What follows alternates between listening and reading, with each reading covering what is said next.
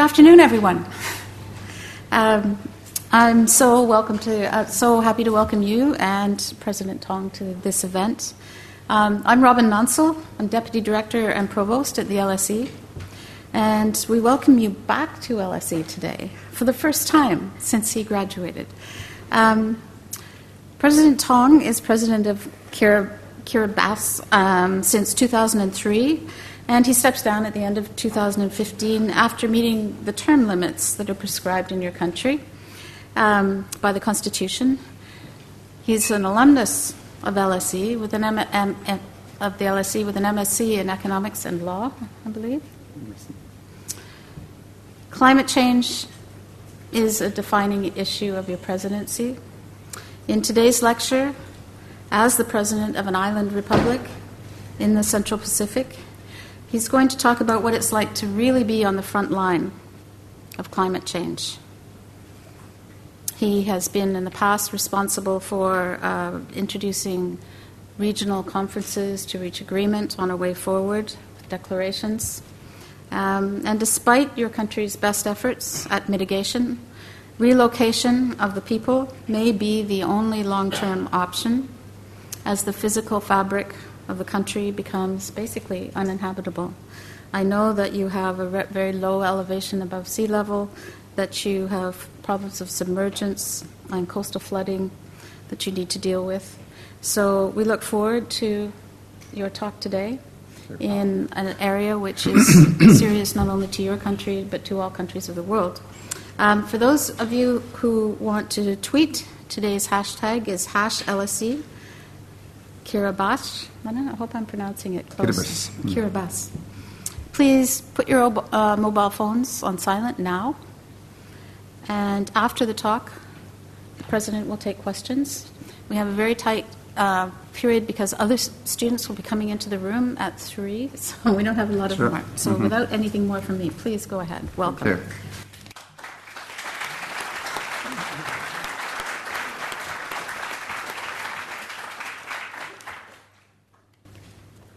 Thank, thank you, Madam Chair, Madam Deputy Director, and Provost of the, the school. Um, I believe there are members of uh, the diplomatic corps here, so excellencies.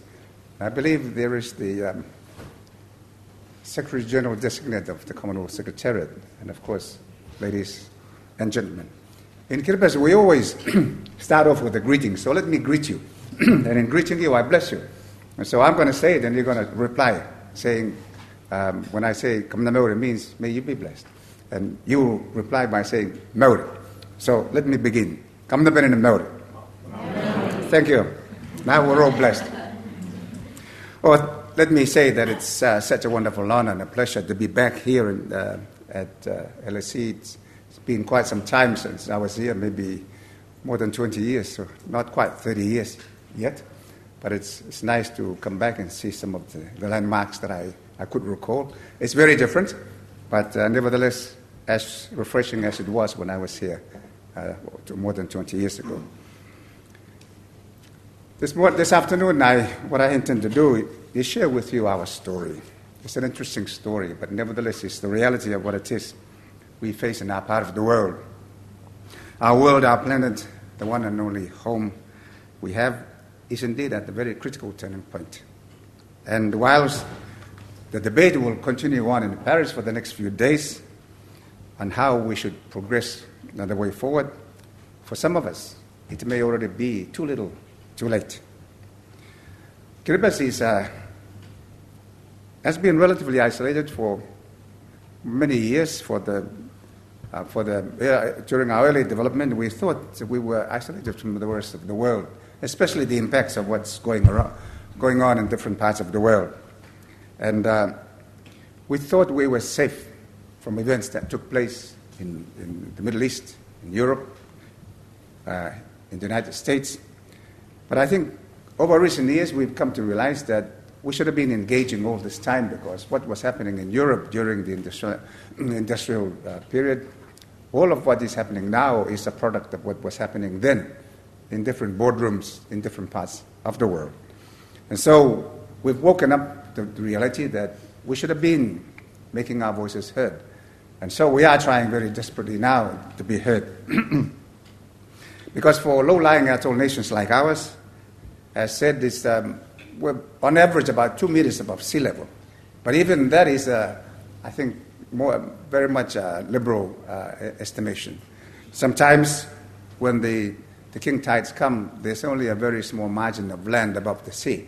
And so whenever there is a bit of a wind blowing with the, with the king tides, then we get uh, overtopping of the waves over the island, sometimes resulting in very severe inundation, sometimes destroying homes, food crops, the waterlands.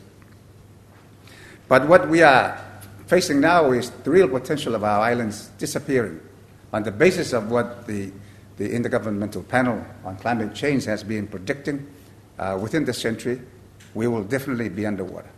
And so that is our future, regardless of what the levels of emissions are agreed in Paris. And I know the debate, one of the, the ongoing debates is whether it should be 2 degrees Celsius or 1.5. We, the nations from the Pacific, have been going for 1.5 because it's, it's even, that, that is even too much. Because on the basis of the science, I'm sure I don't have to tell you this, but uh, the, the projection is that the momentum of what's already in the atmosphere will continue to raise the sea level beyond what it is that uh, the, our islands can, can deal with. And so that is the reality we are facing. And so much of the, the talk about climate change is uh, that the suggestion that climate change remains speculative, that the impacts of climate change remain yet to be felt. But the reality is far from that. We already are feeling the impacts. In the, the beginning of last year, we, we had some very severe, severe flooding. A hospital which just recently completed was destroyed because the, the waves came over where they never did come before. And people were walking around in um, um, seawater up to their knee. And so these are the kind of things that we did not see. Early this year, the same thing happened. But in, in addition to that, we had the um, cyclone. Now, we don't get cyclones in our part of the world. If you know your geography, we're on the doldrums, we're on the equator. We're not supposed to get the storms. We're supposed, we create them, and they go north or south. yes, yes, we do. And, uh, but on this occasion, Cyclone Pam, which hit Vanuatu very seriously, and uh, Tuvalu was underwater. They were all flooded. And, uh, but this time, uh, Cyclone Pam, which went south and then came back around, and it hit our southernmost islands, destroying a lot of homes, food crops, the waterlands. And so our community on those islands um, still recovering. It didn't just impact those islands, it touched the rest of the group.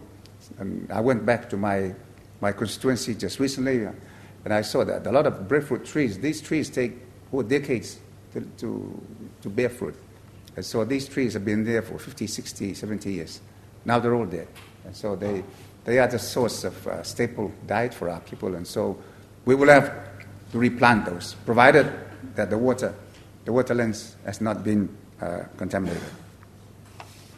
And so it's not just what the science is telling us, it is what we are experiencing on the ground. We are getting a very clear uh, indication that uh, what the science is saying is perhaps even conservative. And so even our, what we are experiencing is even a lot more severe than what has been predicted in the science. And so the question you were asking, so what are your plans? Okay, we're trying to survive. As I said, we, we try, um, climate change for us is not an, an issue of uh, economic growth. It's not about maintaining your GDP. It's not about the environment purely. But it's about survival for our future generations. I, I can see that within my lifetime, I have seen some changes. There are communities which have left their homes, their villages, and there are communities which are now being very severely affected. And quite often in Parliament, there are questions raised, and what can government do about this? And I've been very frank to say, really, we don't know what to do because it's beyond our, our capacity to do it. Because the, what's happening is the seawater is coming up from under the ground. So why that is happening, uh, we don't know, and we don't have the technical uh, capacity to, to address this. And so, in response to that, we, we've tried to, try to be confident in the face of all of this because I can assure you it's not easy when you have a situation where you have to admit that there is nothing that you can do. But um, for me, it was about struggling to find a solution because my fear was that people would ask me, you know, what is it that government is planning to do uh, for us to ensure our safety into the future in the face of this challenge? And the honest answer that I was f- framing in my own mind was to say, there's really nothing we can do because it's beyond our control. We have to leave it to the international community. But from my experience over the last more than 10 years, the international community has been very, very slow in coming forward. I think there continue to be a lot of denying, denials. I think the, by 2007, when the, um, the fourth assessment report of the IPCC came forward, it was the first time that perhaps there was uh, agreement in the, internet, the scientific community that climate change was human induced, that there were, were, serious consequences ahead of us. The fifth assessment report, together with more recent um, studies, indicate that it's actually the, the, the, IPCC projections are actually very, very conservative. So we know that. So what do we do? Well, we made a commitment. We said, trying to pick up courage, we said we will continue to live on our islands. I know some of my colleagues in the, the Pacific, they say, we will never leave our islands, but how can you stay on if it's going to go underwater? And so we are committed to ensuring that the nation of Kiribati will continue to be able to, to, to exist into the future. We refuse to go under. But the reality that we have to accept is, acknowledge is that it is very unlikely that we will ever get the scale of resources required in order to be able to, to continue to accommodate our current level of population. I don't think the global community, the international community, is ready and willing to do that.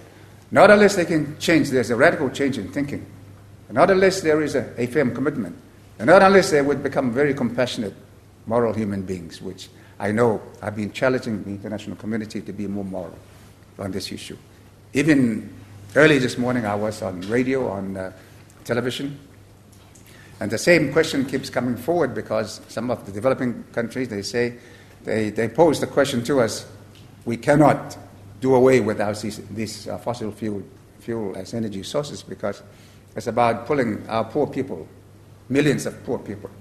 But really, what that is saying is uh, posing a very fundamental moral question that we, the 100,000 people, do not matter because there's a, there's a million people that need to be pulled out of poverty. Now, that is a question that I will leave to you to ponder over. Maybe you can find the answers, but the answer to me is very clear. If you can keep your emissions within your boundaries. Go ahead, do whatever you like. But that is virtually a declaration of war. You are deciding to kill the, to destroy the homes of people because you want to do something for your own people. And so these are the moral issues being um, argued now. They're being debated in Paris right at this, uh, at this moment. And so relocation must be part of our strategy. We are reconciled with the reality that because we would be unable to accommodate all of our people, we have to begin the process of relocating. Now, I've been quoted and maybe misunderstood that uh, I am advocating uh, leaving the country.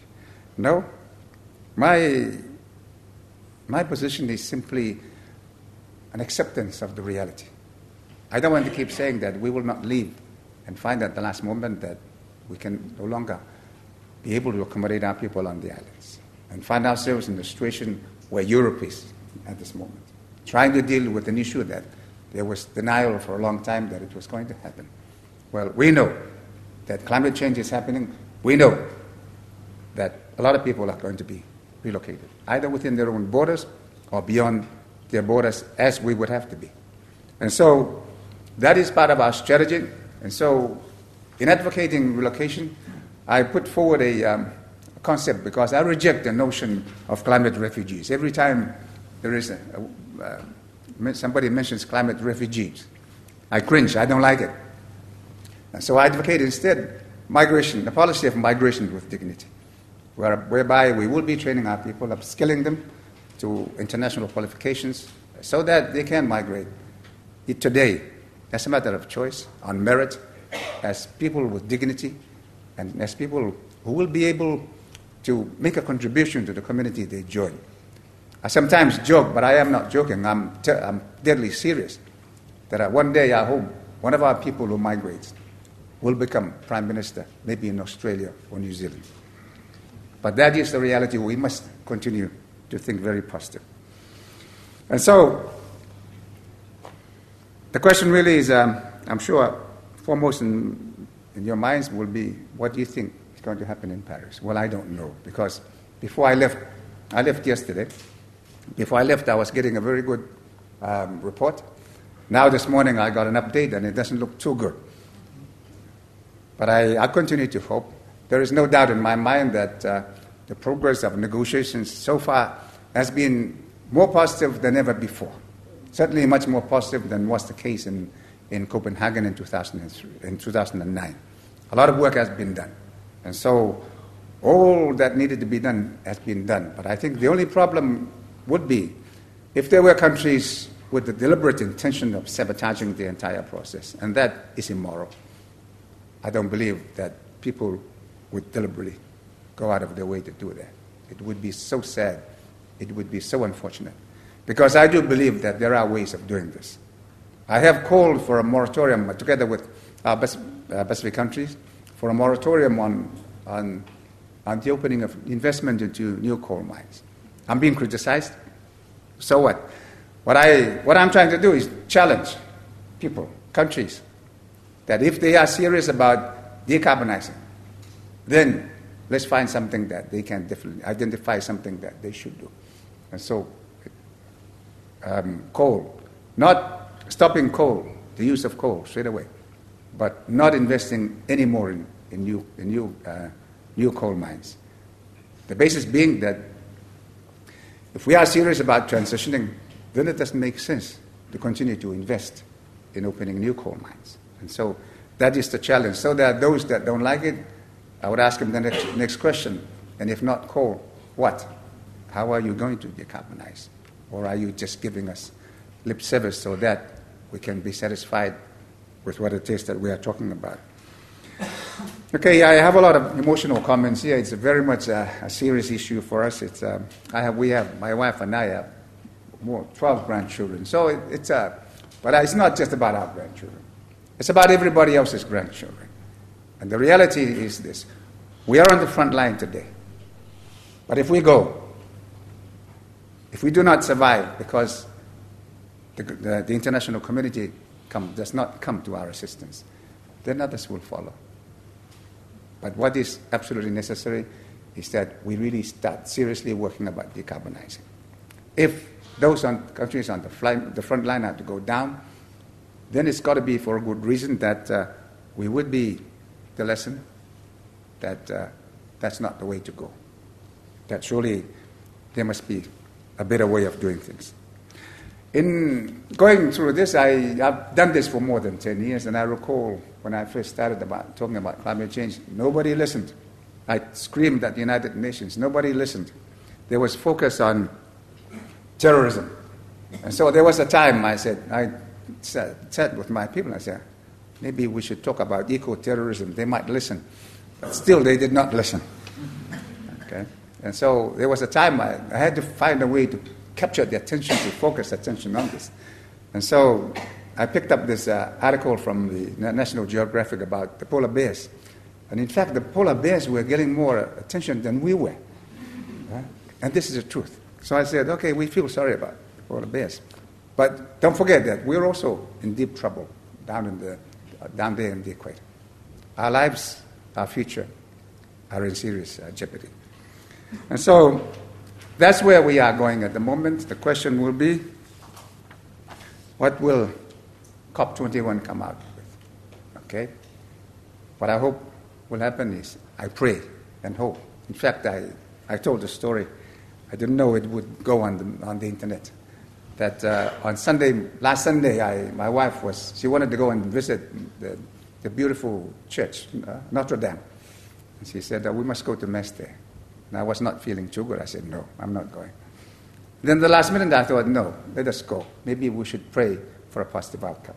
So we are, we're still praying for a miracle to happen. But in the event that that does not happen, we have a fallback position because we, the countries on the front line, cannot allow such an outcome to be the case. It's not something that we can live with because our future is at stake. So we have initiated and, and launched a program yesterday on an initiative which involves a coalition of the most vulnerable countries, meaning the, the, the, the atoll island nations, which are most vulnerable. and so we have formed a coalition, and we have launched an initiative which is we call the Pacific Rising. It's, a, it's an innovative uh, uh, initiative. All we are doing, saying is this um, there are people, and there are institutions, and there are countries that um, are willing and able to do something in order to support our case. And so, what we want to do is provide the mechanism and the channel through which they can do that. And that is what the Pacific Rising is about. It's a new initiative. It's, um, it's capturing the attention of many, especially the, the, the, philanthropy. They're very interested in supporting that. And uh, even if Paris does, if succeeds or does not succeed, we have a fallback position because we need to have a plan B and a plan C and whatever else because the alternatives are not acceptable. Just to share with you, the members of the, the Coalition of Atoll Nations on Climate Change, it's Kiribati, Tuvalu, the Republic of the Marshall Islands, the Maldives, and Tokelau. Tokelau is not an independent state, but it doesn't have a voice. And so they are complaining that they cannot get access to the Green Climate Fund. And the reality also is we cannot get access to the Green Climate Fund because we don't have accreditation. So the countries that need this most, and what frustrates me is I, I'm sure I have contributed to the formation of this fund because of my advocacy over the years. Yet we cannot get at it. We cannot access it because we don't have accreditation because we don't have the capacity. We have the vulnerability, but not the capacity to access it. So let me end by saying that uh, here it's about caring for what it is that will happen to our future, our children, their children, and their grandchildren. Because if nothing happens, then there will be something terribly wonderful that would be lost. Thank you.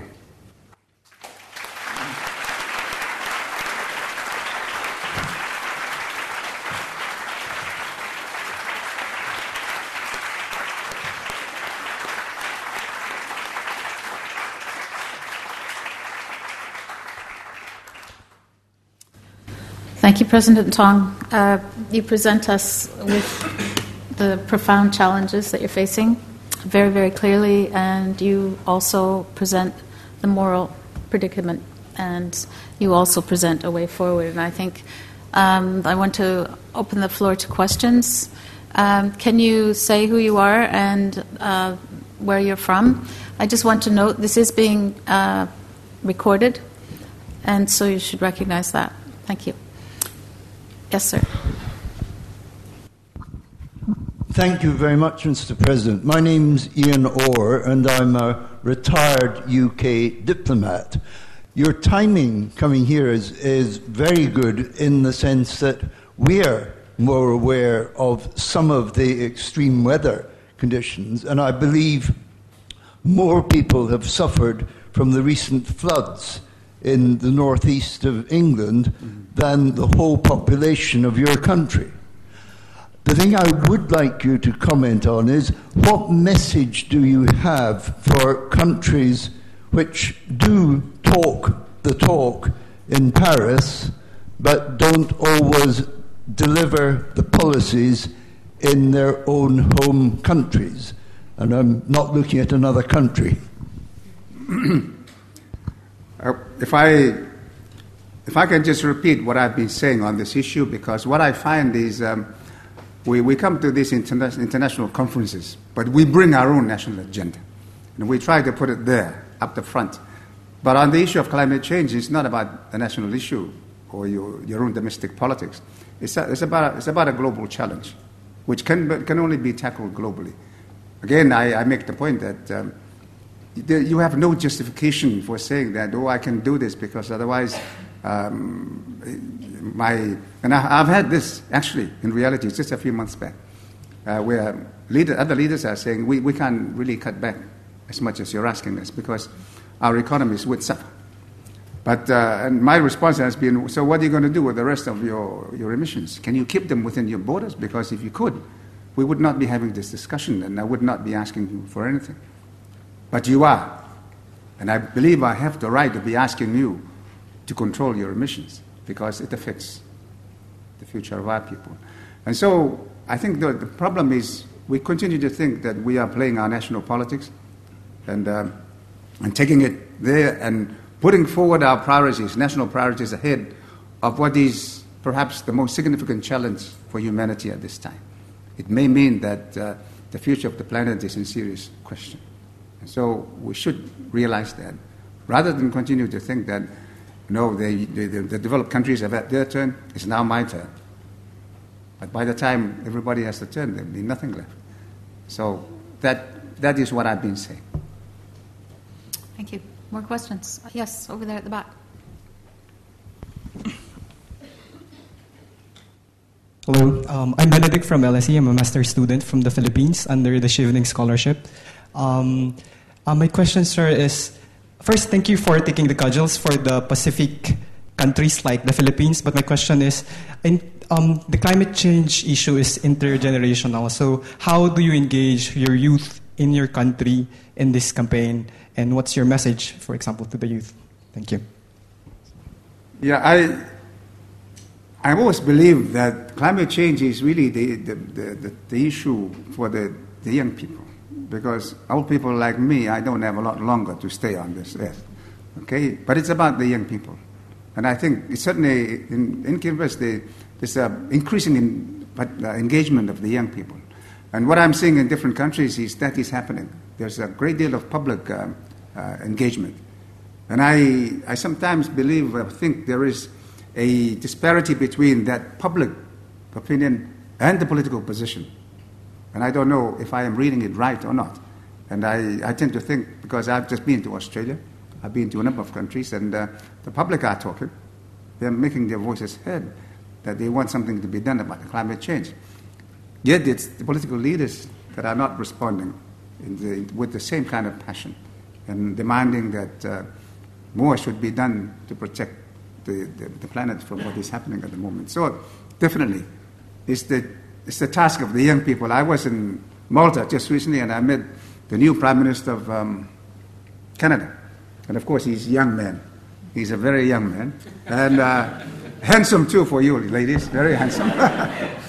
and uh, oh, he was so refreshing. I, I, I loved the man. He, you know, he, he, he was in the moment, he was able to swing around the position of Canada.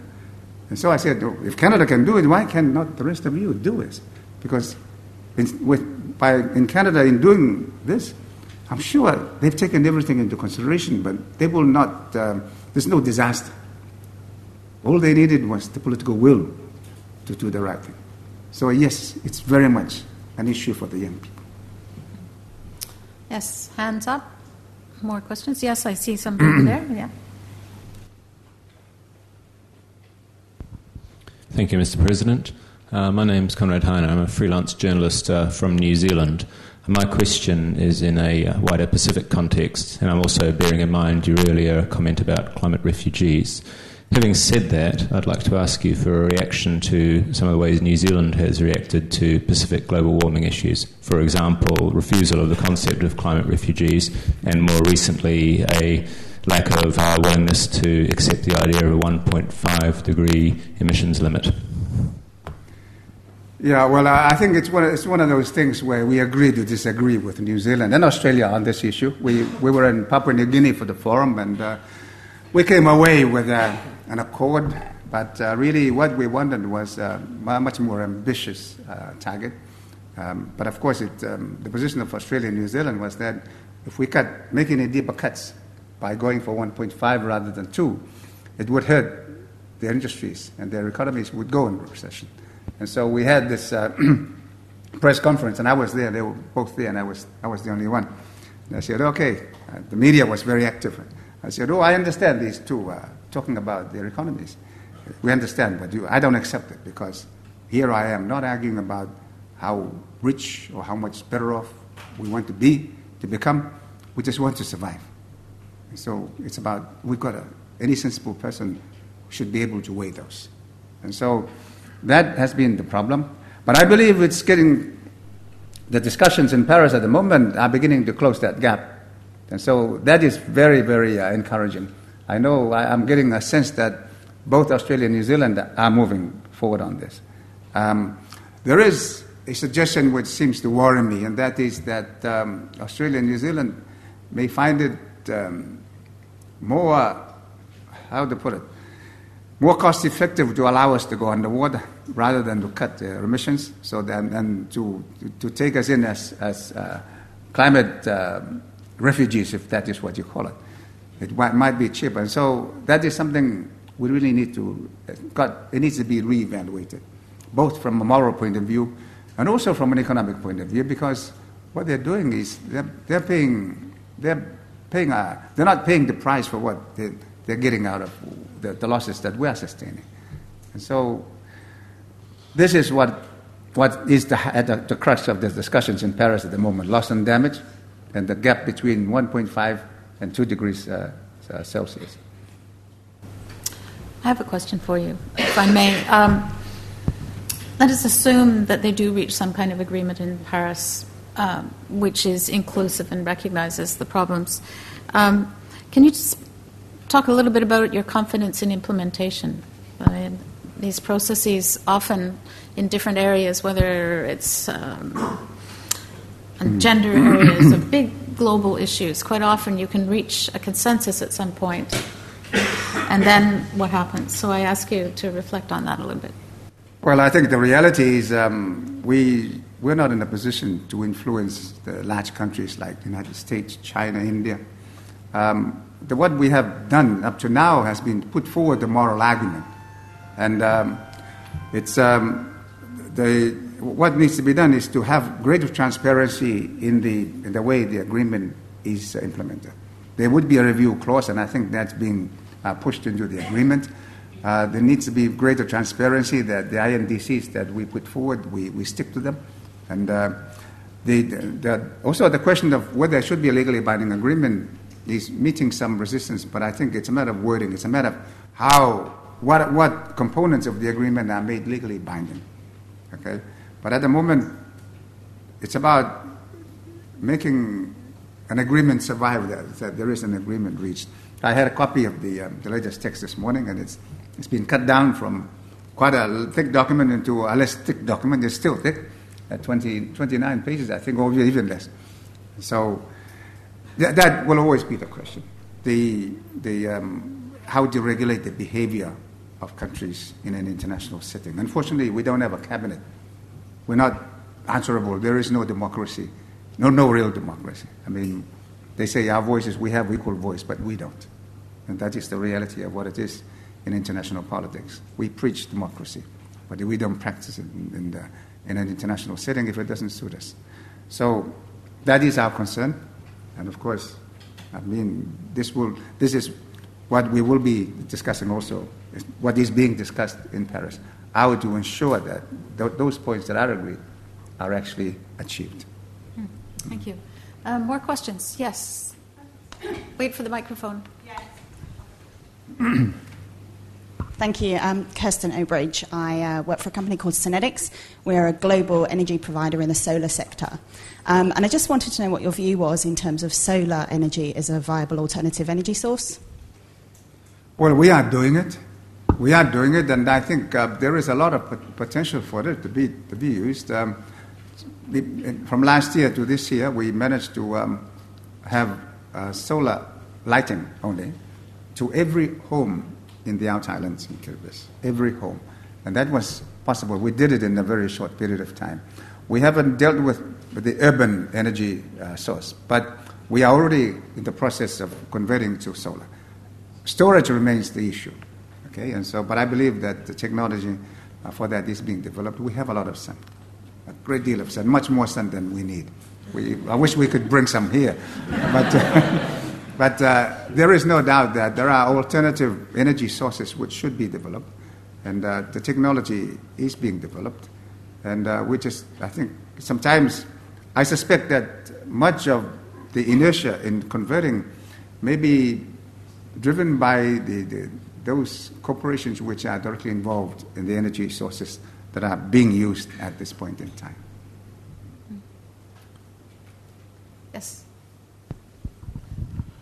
Um, thank you very much for sharing your uh, challenge with us, uh, Mr. President. Can you identify yourself? Uh, yeah, name is Gareth Wong. Uh, company is Gambond. We're trying to fix the financial market worldwide, so we're failing also. Um, I, my question is uh, slightly personal and also uh, off the side. I hope you don't mind. What's your plan after you retire from being the president? and then also, secondly, you've mentioned, you know, um, um, democracy doesn't work, populism, you know, youngsters and social media. I've just wondered, have you ever thought of having a celebrity and politicians get me out of here program? You know, focus on your island so that they see the plight mm-hmm. themselves and then broadcast and then get you revenue, you know, on a yearly basis. Um, and have a great scenery that you just shown, shown us kindly. Mm-hmm. And, and by the way, sands is actually very, very um, expensive commodity for certain countries. And, uh, and, and a lot was stolen too, for your information. So, so there is a possibility there. Thank you, sir. Uh, thank you. Well, uh, um, I'll answer the first the, the, second question first. Yes, the, um, the, the, the, Pacific Rising Initiative, which I, I referred to, was something like that. It's trying to provide an avenue for, uh, for philanthropy, for private uh, funding, and also for the certain governments who are willing to deal directly with the countries they realize and know that uh, need the assistance because they are most vulnerable. I think sometimes we get uh, such a large grouping uh, for instance, in the, in, within the UN systems, there are many, many groupings. We've got the G77, we've got uh, the SIDS, Small Island Developing States, we've got the Association of uh, Small Island States. And uh, sometimes they, they become such a large group that potential donors, and I know where this came from Obama when we, we met him, and he said, We can see your problem. We are ready to, to deal with your problem. But our concern is we can we cannot be accepting liability and compensation for such a large grouping. It, it frightens us, and there is no way that um, Congress would ever agree to that. And so this is why we, we decided to go uh, place ourselves in a situation where those who believe that they, they, they can contribute to, to the solution of our problem, those that believe that we are vulnerable and we need assistance, they can do that directly. And so that is the mechanism, uh, the, the, Pacific Island, the Pacific Rising. And um, we've had some quite interesting responses so far, both from philanthropy and also from uh, governments who are now uh, in the process of coming forward to assist. And so, in the financing of that, that is one way of doing it. Uh, if there is any way you can add to that, we'd be very interested. It's, a, it's, it's, a, it's an effort in desperation to try and find a solution because we cannot, we cannot go on without a solution. We have to have a solution. And the, the second question, what do I do after this? Well, I've always told everybody I go fishing first. I, have a, I need to go fishing. I've been at this for quite some time, but I believe I will continue to be involved, and engaged in this advocacy. It's, uh, it's taken a lot of my time, and I, I believe I have picked up uh, uh, sufficient momentum to carry on in what exactly in what capacity. There's a number of options available at the moment, and I'm, I'm uh, examining those. So I will continue to be involved because the job is a big one. It's not going to be done over the next few years. Can I ask a follow up to the first question? Um, you mentioned in your talk a couple of times the issue of capacity to access funds and financing. Could you elaborate a little bit on that? I wasn't quite clear okay. why you would be restricted from accessing funds which presumably do exist and are available okay. to others. Well, it's a, uh, it's a paradox of what it is because we need it the most, but then because we need it the most, we don't have the capacity to do it. We're not accredited. You've got to be accredited.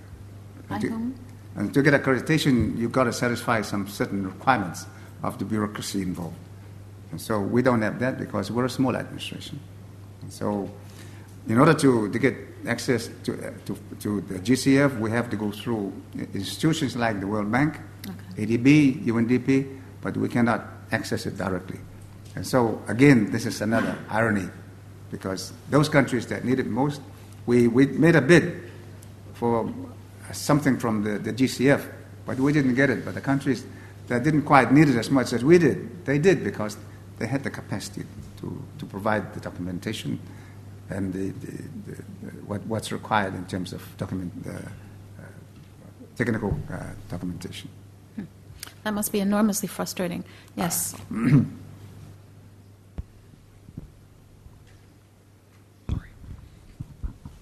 Hi, I'm Joe Lewis, a, sustainable development student at the University of Surrey. Um, I just wondered um, uh, so, climate change um, happens on a, on a large time scale, it's much larger than um, our own lifespans and the, the political um, cycle uh, in the UK being five years. I just wondered what your thoughts were on the compatibility between the political cycle making decisions over five years uh, against that mm-hmm. much larger time frame of climate change. Well, I, I'm a politician, but let me tell you something about politicians. They're not always compassionate and they don't, they don't always have a conscience. What they have is the next election. They worry about the next election. They don't worry about what they need to do as uh, leaders, not pol- politicians, leaders. Because climate change needs leadership, global leadership. You know, they don't want politicians what, looking for the next election to be leading on this issue. And so this is this has always been my what I've been I've been saying. You know, unfortunately, we take our politics because I know that some some countries they don't want to do certain things because it would have an impact on their economies and it would have an impact on, on them for the next election. And unfortunately, that is true. So we tend to be guided by those things. Okay? And uh, I know maybe I'm too idealistic. Maybe I'm, I'm in such a desperate situation that I'm asking people to do what uh, I wouldn't do. I don't know. I, I think I let me see. Let me share what I did. In in all of my advocacy, I I was calling for sacrifice, commitment from the international community by countries. And so what we did was um, designated uh, 400 square, 400,000 square kilometers of ocean as a marine protected area. is prime fishing ground. We would be, we would be losing revenue to do that. But we did that so that we would be doing what we're asking everybody else to do, to make a sacrifice. But apart from that, it's a very sensible uh, conservation measure. It's needed um, in, in, in, terms of ocean conservation. It's relatively new. And so it was important that we, we, we, we start doing this. And uh, I'm glad to say that after doing that, we, we took it to the wider regional level and it's been adopted the, as a regional initiative, and other countries have since uh, done that. But um, it's, it's going to call for sacrifice, and we need to be able to make those sacrifices. Um, gentleman over there, the jacket. Thank you. Um, my name's Quentin Peel. I'm from Chatham House and the Financial Times. And by way of irrelevance, I spent the first three years of my life on Tarawa. Um, I'd like to know what more you think the Commonwealth could do to try and get all the Commonwealth countries pointing in the same direction. And then, rather more pointedly, what could the British government do to help you more? Well, I, I must say that I, I was in the Commonwealth Heads of Government meeting. It was held just before the, the COP meeting in, in Paris, and uh, we get we. I think there was pretty good accord at the, the Commonwealth heads of government meeting. There were one or two dis- dissenting voices. No, one dissenting voice. But uh, I think what was so encouraging is there was um, um, a very strong call for very ambitious uh, targets um, in the build up to uh, Paris. Um, as far as the UK is concerned, I think the UK is doing a wonderful job. I think you, have done very well in more recent times. I'm seeing things happen in in Canada, as I said, uh, these are very encouraging. I think they indicate that what one politician can find impossible, another politician finds it so easy to do. And so, what makes it? What makes the difference? Why is that? I don't know. We don't have. Uh, in Kiribati, we don't have conservative and uh, what? Uh, we don't have too much left and right. We're just politicians, trying to do what we need, uh, what needs to be done. But um, that is the question. The, the answer to the question is that the, the, the, Commonwealth, if anything, has been quite a, a, strong block in pushing for the, what is happening in Paris. Um, and of course, uh, most of the developed countries within the Commonwealth have been there as well.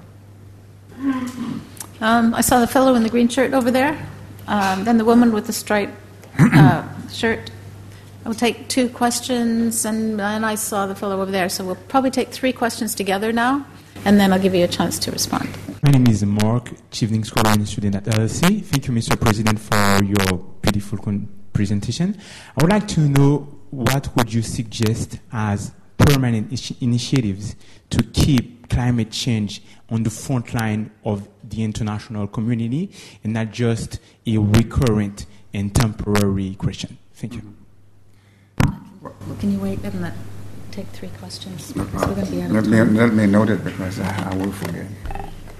Hello, my name is Laura Erich. I'm a student of Environment and Development here at the LSE. I would be interested in your comment about the new Sustainable Development Goals that have just been passed by the UN in this year. Thank you very much. Okay. And you? Melody and Garaba. My name's Sam. I'm the son of an Kiribati woman uh, from Abemama. Uh, I was in uh, Kiribati uh, in 2008. Uh, and I did see some of the earlier problems with uh, climate change or global warming was at the time. I just I know we're talking in long terms all the time, but what are you doing immediately? Are you doing are you spending money on dredging, seawalls? Are you funding the families who are affected in the first instance? Are you helping them relocate and such? Mm-hmm. I've just had a note that says they're going to try and boot us out of here very quickly, so I'm going to call upon the President to give a very short answer to okay. the three questions. I, I just maybe answer the last question first. Yeah, we've been doing this. We are building seawalls. We have um, a lot of infrastructure which is not finished yet, but already being damaged by the, uh, the what is happening with the flooding. And so we're doing that. We are, as I said, we are already training our people.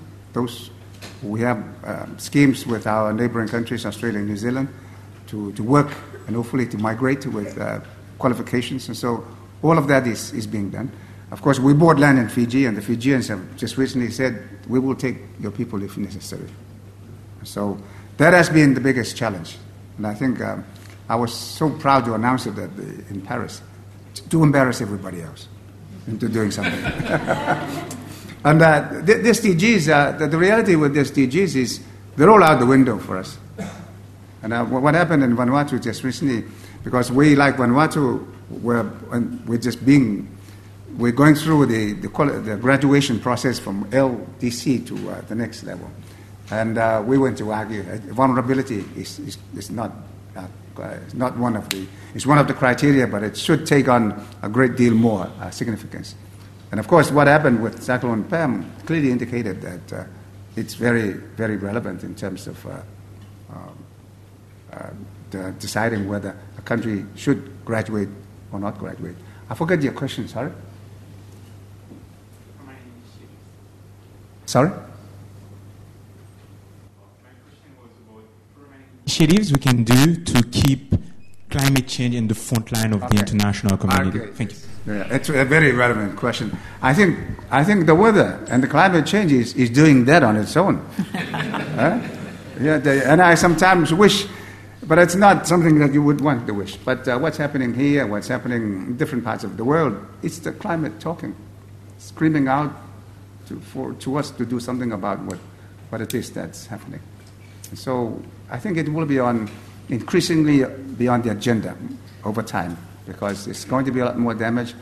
We will, more communities will become collateral damage if nothing is done. And I really hope that as a global community, we're not waiting for that to happen before we come to realize that, yes, it is real, it's here, and it's very dangerous. President Tong, you show us how research, politics, and human lives are interconnected, and you do that in a very profound way. Join with me in thanking Mr. President for an excellent presentation.